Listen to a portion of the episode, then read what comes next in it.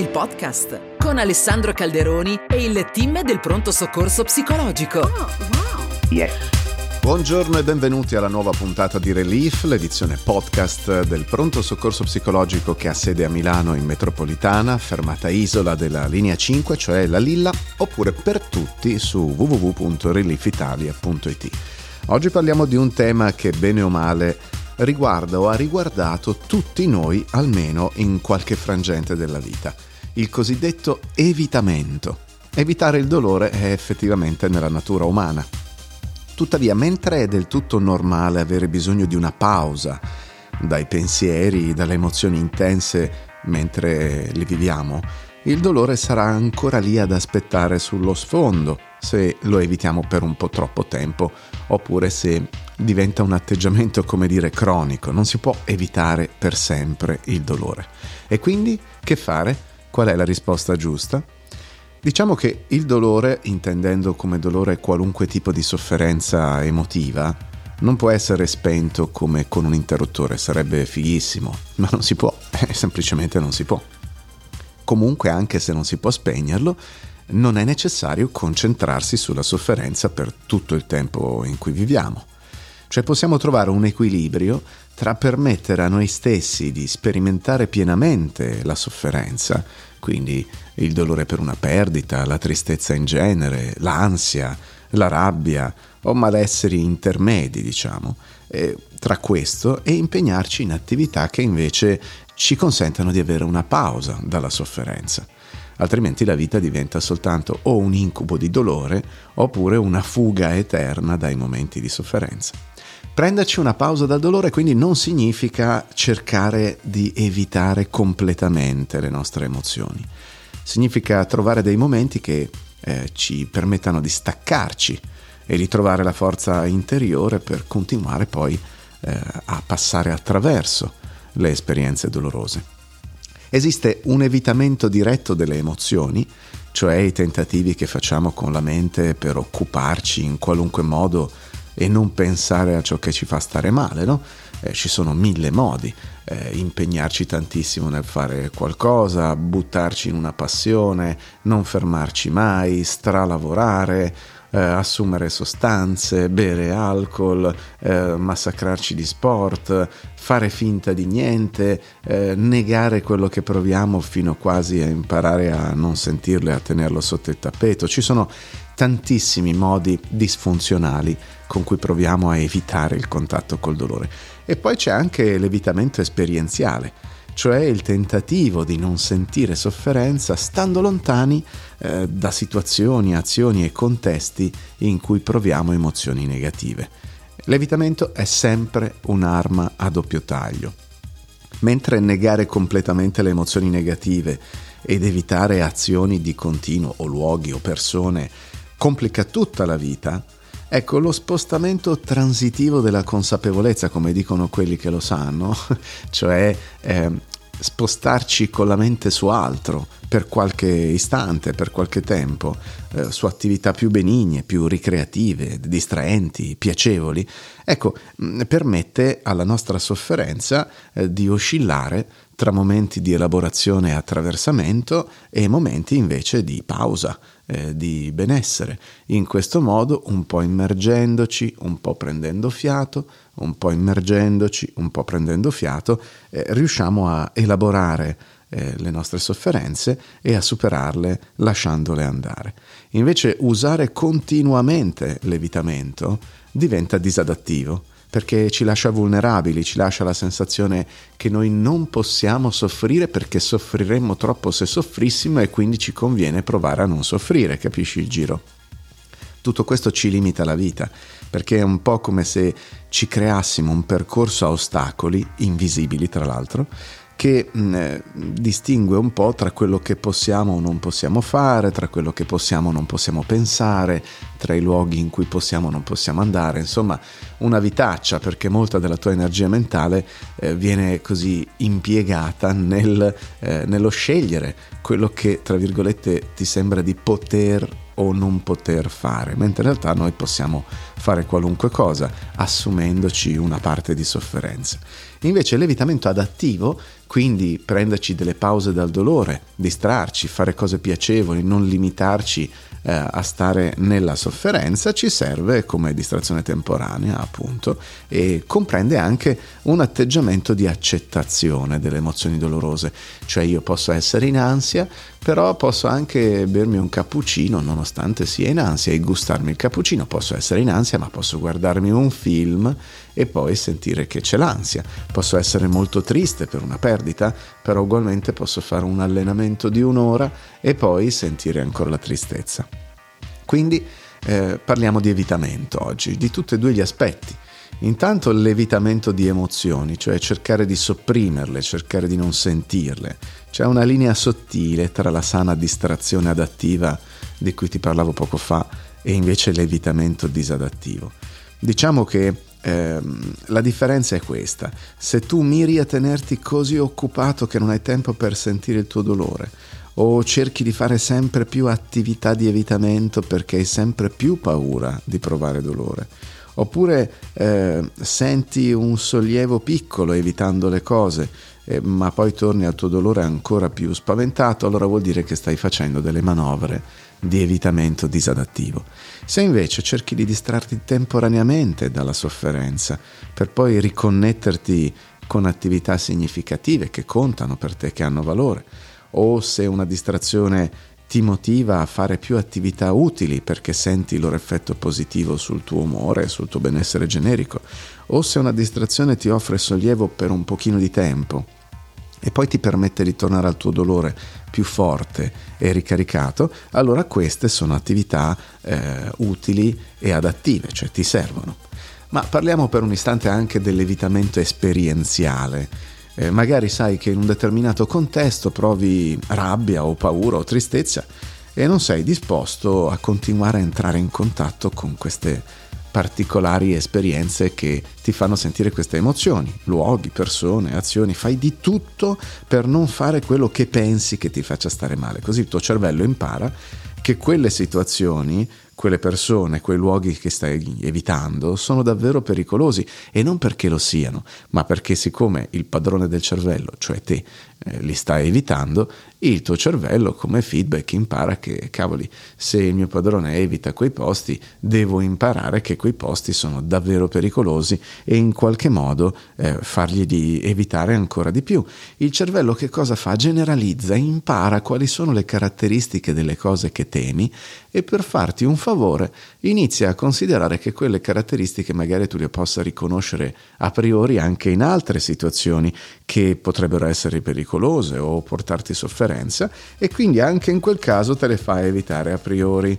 Questa è la generalizzazione. E se hai provato paura una volta in ascensore perché magari ti sei bloccata lì qualche minuto e inizi a evitare gli ascensori, il tuo cervello impara, mm, luogo chiuso, luogo piccolo, e così magari dopo un po' inizi a evitare le funivie poi luogo chiuso, non necessariamente piccolo, inizia a evitare le metropolitane, poi i treni ad alta velocità, poi gli aerei, le gallerie e tutti i posti in cui magari in qualche modo puoi sentirti in trappola. Se una volta a un aperitivo ti sei sentito in imbarazzo perché hai fatto una gaff e non ti fai più vedere in quel contesto, magari inizi a evitare qualche festa, poi gruppo di amici, poi ti isoli. Eh, se una volta hai avuto un'esperienza sessuale non ottimale, inizi a tenere i momenti di intimità, allora inizi a tergiversare con i possibili partner, poi eviti di conoscerne di nuovi, poi inizi a raccontarti che il sesso non ti interessa molto e così via. Mm? Capito come funziona?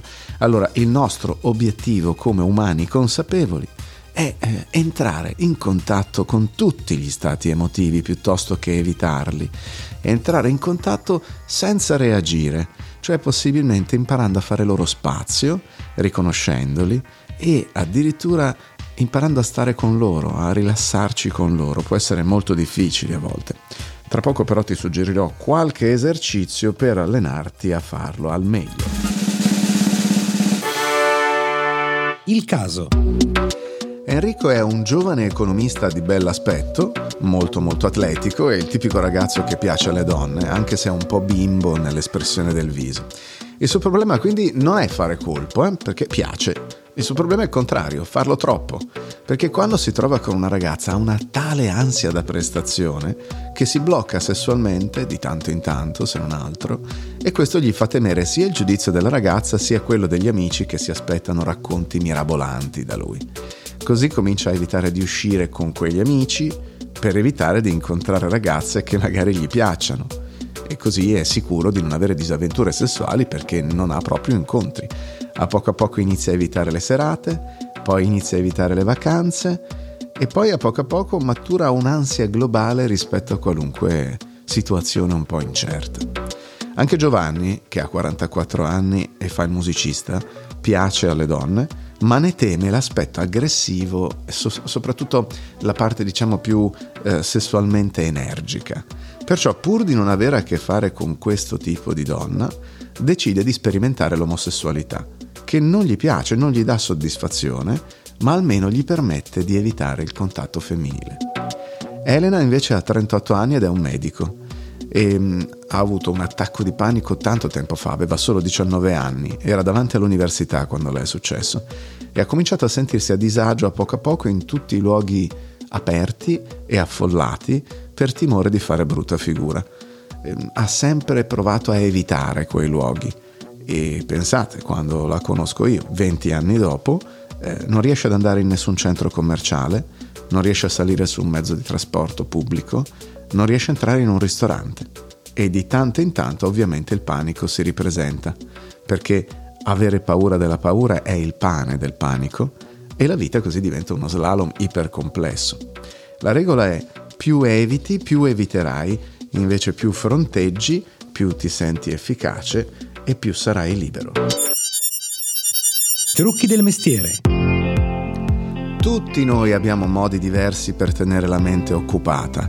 Per esempio, eh, dopo la morte di una persona cara, alcune persone vogliono stare da sole, altre possono dedicarsi all'esercizio fisico, altre ancora possono sentire bisogno di socializzare con altri e così via. Con ogni tipo di sofferenza quotidiana ci sono persone che reagiscono bevendo, giocando ai videogames, buttandosi in un progetto di lavoro, tirando fuori dal cassetto qualcosa. Ecco, eh, l'ideale è cercare di capire per capire poi se è un modo funzionale o non funzionale, quali sono le cose che ti viene da fare quando sei nei casini, cioè quando sei in preda a uno stato di crisi, a un'emozione sgradevole.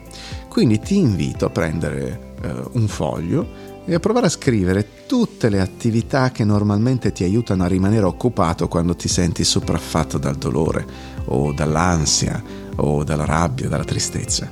Non preoccuparti di scrivere queste attività in un ordine particolare. Questo serve semplicemente a mettere giù su carta tutte queste cose. Mm?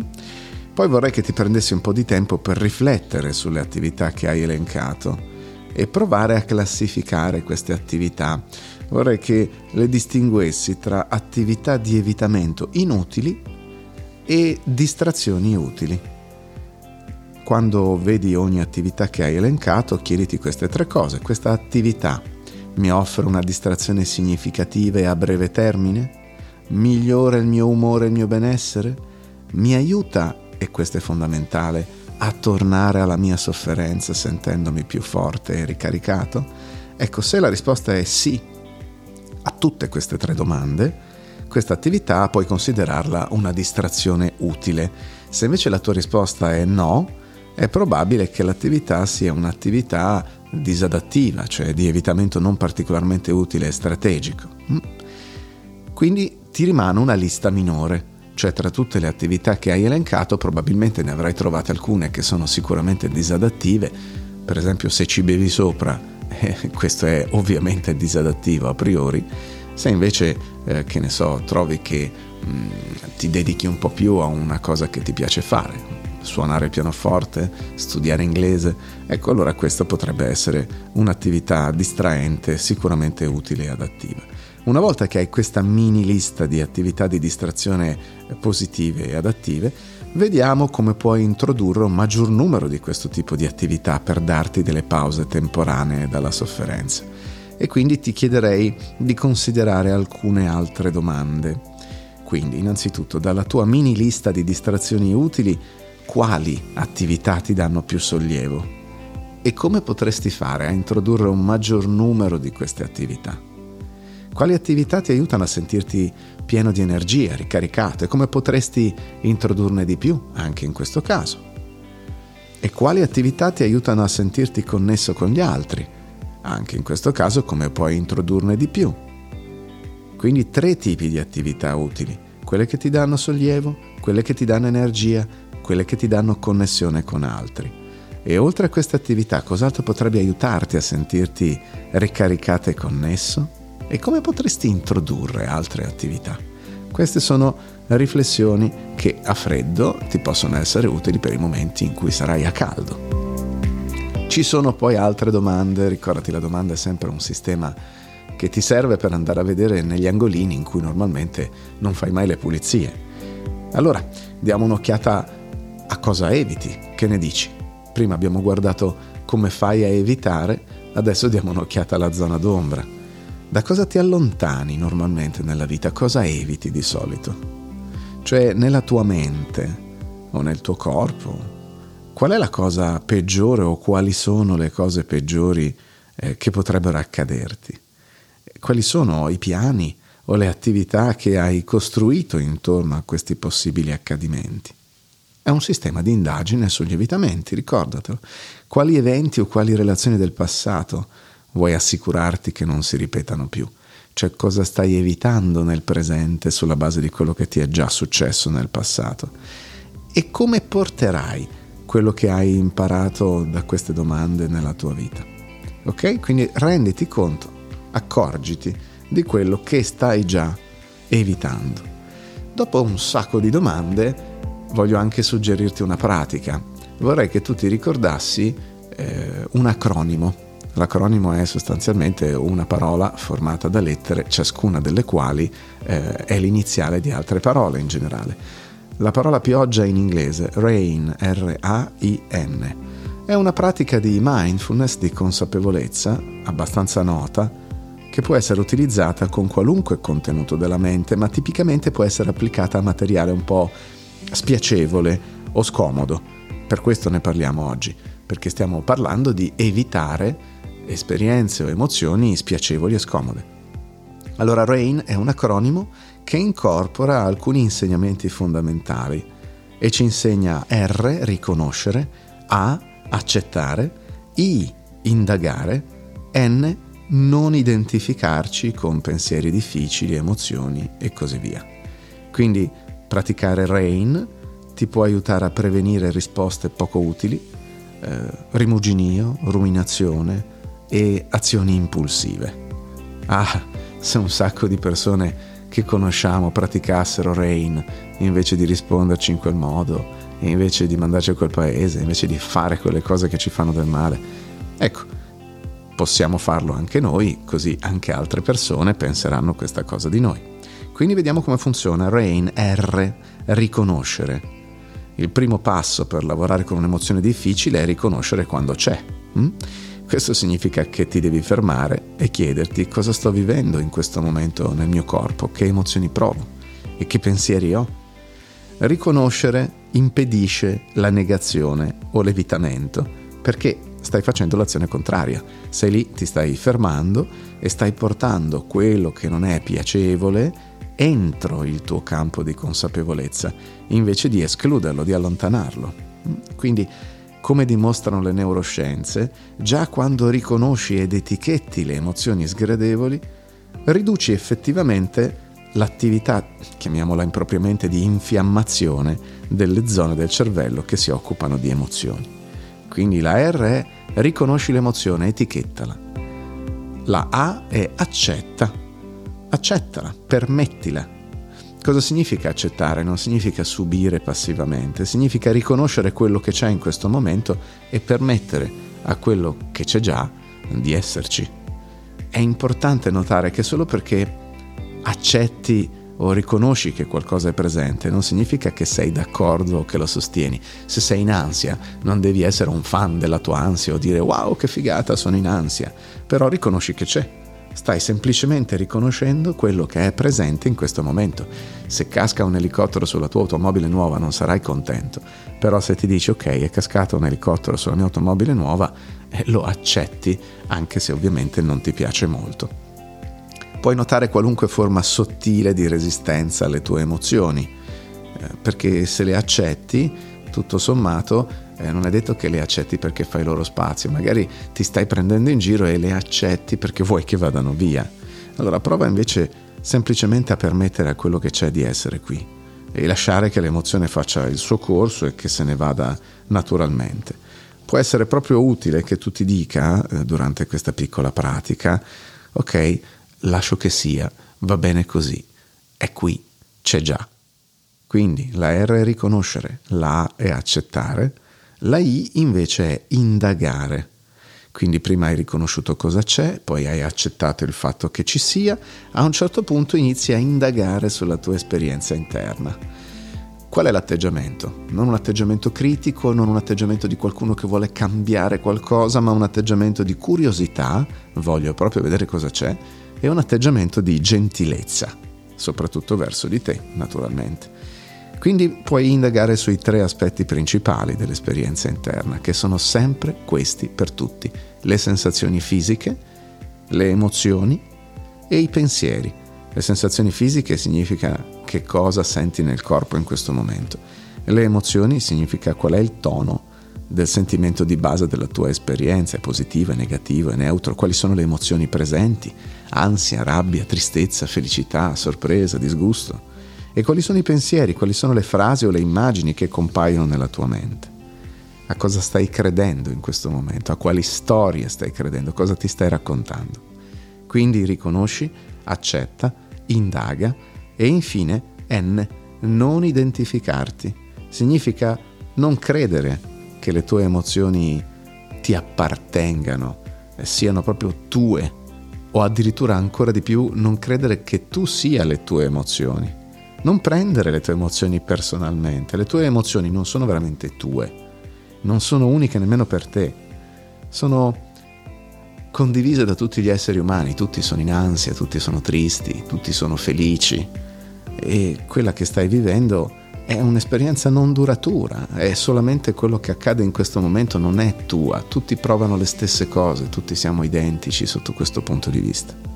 Ok? Quindi Rain, riconoscere, accettare, indagare, non identificarsi. E ti lascio ancora con qualche domanda. Quali azioni hai fatto oggi per andare avanti nel modo in cui vuoi che la tua vita sia? Cioè, una volta che tu eh, cerchi di uscire dal momento sgradevole semplicemente standoci, e questo è il paradosso, puoi però rivolgere la mente alla tua direzione, ai tuoi valori, alle azioni che puoi fare per declinare nella pratica ciò che ti piace. Quindi che cosa hai fatto oggi di concreto per andare avanti nel modo in cui vuoi che sia la tua vita? E quali azioni hai evitato di compiere, se lo hai fatto lo stesso? E quali sono state le conseguenze di quell'evitamento? Su cosa ti senti più sicuro o più protetto? E che cosa farai domani per fare in modo che la tua vita sia come vuoi tu? Lo so che sembrano dei maxi pipponi americani queste domande, però in realtà sono piccole domande che noi non ci facciamo mai, perché tendiamo, soprattutto quando soffriamo, a vivere a caso, cioè ad andare un po' dove ci porta il vento. Invece è interessante che noi possiamo orientare le vele e possiamo realmente andare nella direzione che preferiamo anche quando siamo in una condizione di sofferenza. La letteratura scientifica. Ci sono tonnellatissime di letteratura sul tema dell'evitamento, soprattutto sul tema dell'evitamento esperienziale. Ecco alcuni tra i titoli dei paper più recenti. Eh, che cosa ci dicono? FAR nel 2021 ci dice che la self-compassion, cioè l'autocompassione, l'empatia verso di sé, la gentilezza verso di sé, può giocare un ruolo significativo nell'attenuare gli effetti dell'evitamento esperienziale per la depressione.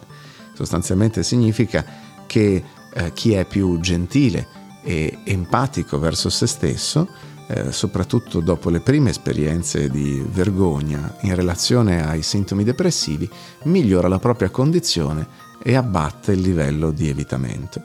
Gagne nel 2022 ci dice che di fatto, considerando esperimenti su giocatori d'azzardo, eh, ci possono essere comportamenti estremamente evitanti del rischio, simili a quelli osservati nei disturbi d'ansia, e di fatto i comportamenti evitanti del rischio sono in relazione alla preoccupazione e alla ruminazione. Chi più evita, tanto più tende poi a pensare, ripensare, ripensare, ripensare.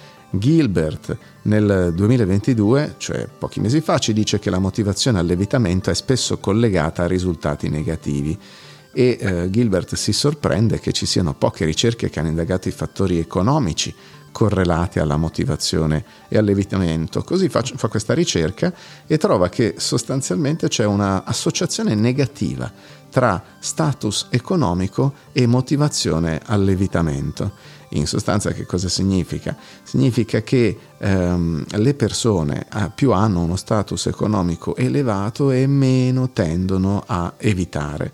Hart, sempre nel 2022, ci dice che gli individui in lutto che sperimentano pensieri intrusivi ricorrenti legati alla morte possono essere più propensi a sperimentare un intenso desiderio per il defunto eh, perché evitano esperienze interne dolorose eh, associate per l'appunto al momento del lutto. In pratica chi ha più pensieri intrusivi dopo la morte di un caro e tende a evitare il contatto col dolore continua a sentire una mancanza fortissima.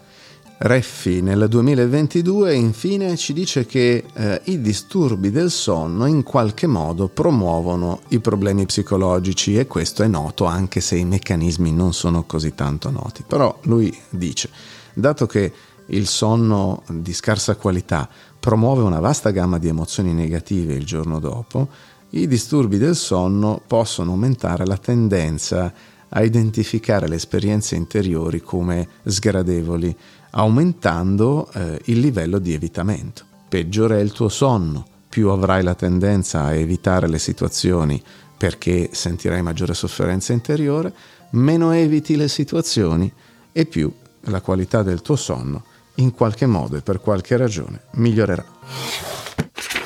Qualcosa da leggere. Ecco alcuni libricini che ti può essere utile o piacevole leggere per approfondire il tema dell'evitamento o il suo contrario, quello dell'esposizione. Per esempio, il titolo Smetti di soffrire, inizia a vivere di Stephen Hayes e di Spencer Smith. Eh, non è solamente un libro di autoaiuto, è più una sorta di approccio esistenziale che ti insegna a vivere una vita più soddisfacente. Passo dopo passo questo libro intende essere una guida per imparare perché il linguaggio per sua natura può causare sofferenza, come sfuggire alla trappola dell'evitamento, come riuscire ad accettare le esperienze dolorose, come scoprire quello che per te è davvero importante e come impegnarti a vivere una vita ricca e significativa. È sostanzialmente eh, un libro eh, sulla cosiddetta ACT, l'Acceptance and Commitment Therapy, eh, una forma di psicoterapia eh, basata per l'appunto sull'accettazione. Altro libro, Il trauma e la lotta per aprirsi, dall'evitamento alla guarigione e alla crescita, di Robert Muller. Eh, l'autore sostiene che le relazioni sono al centro dell'esperienza umana e alla base del trauma.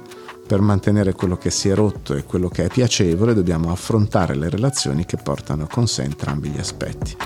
E quindi, dice lui, guarire dal trauma implica abbracciare la verità del passato, perdite, tradimenti, delusioni da parte di coloro di cui ci fidavamo di più. Quindi trauma e relazioni, questo è il centro e il fulcro di questo libro. Ve ne suggerisco anche uno in inglese eh, per chi proprio vuole dedicarsi all'approfondimento dell'evitamento. Non c'è un, un libro in italiano esattamente su questo tema. Eh, si chiama Overcoming Avoidance Workbook Overcoming Avoidance Workbook di Daniel Gross ed è sostanzialmente una modalità attraverso la quale puoi avere degli esercizi eh, per evitare di evitare, ok? Quindi in questo modo, se ti senti eh, di essere una persona che ha particolari comportamenti di evitamento, puoi trovare in questa guida la possibilità di sviluppare abilità eh, che vengono basate su modelli terapeutici eh, e che ti aiutano con esercizi pratici a eh, evitare di evitare, evitare di isolarti, evitare di mandare ancora più giù la tua condizione emotiva per tutte le ragioni che ti ho spiegato fin qua e per le quali il levitamento a volte fa davvero rima con arrotolamento. Belle notizie! Leggiamo qualcosa di particolare per tenerci l'umore e la curiosità ad alti livelli. Il sito archeologico di Pompei sta impiegando una coppia di robot per aiutare a monitorare lo stato di conservazione delle strutture antiche e contemporaneamente per raccogliere informazioni sul sottosuolo eh, dove è troppo pericoloso o precario per gli umani andare. La cosa divertente è che questi robot sono dei cagnolini robotici costruiti da Boston Dynamics per aiutare gli archeologi per l'appunto in molti modi. Si chiama Spot questo modello di cagnolino. A proposito di cagnolino ci sono naturalmente ricerche anche su quelli in carne e ossa, non solo su cani ma anche su gatti o conigli. Ecco, tenere un animale domestico a casa eh, comporta diversi benefici per la salute umana, per il fatto che gli dedichi cure, attenzioni e che li tratti alla fine come componenti della famiglia. Questi benefici non si limitano alla pura apparenza, ma sono concreti e misurabili, perché interagire con un amico a quattro zampe fa aumentare i livelli di ossitocina nel sangue, rinforza le difese immunitarie e rende per esempio anche i bambini più responsabili e più comunicativi. Infine parliamo di economia circolare. L'uso circolare delle risorse, che appunto è alla base dell'economia circolare, potrebbe essere una buona soluzione alla carenza di materie prime in molti paesi, tra cui anche l'Italia. Spesso viene sottovalutata l'importanza del riutilizzo delle materie prime. Eh, quindi il concetto di economia circolare è proprio il concetto di un'economia che prende ciò che è stato utilizzato e lo riutilizza. Eh, c'è un tasso di utilizzo circolare, cioè il rapporto tra uso circolare di materia e uso complessivo, che in Italia è aumentato di 9 punti percentuali eh, rispetto alla media europea, siamo al 22%. Le migliori performance sul riuso e reimpiego sono quelle di Italia e Francia. Era Relief, il podcast con Alessandro Calderoni e il team del pronto soccorso psicologico. Seguici su www.reliefitalia.it.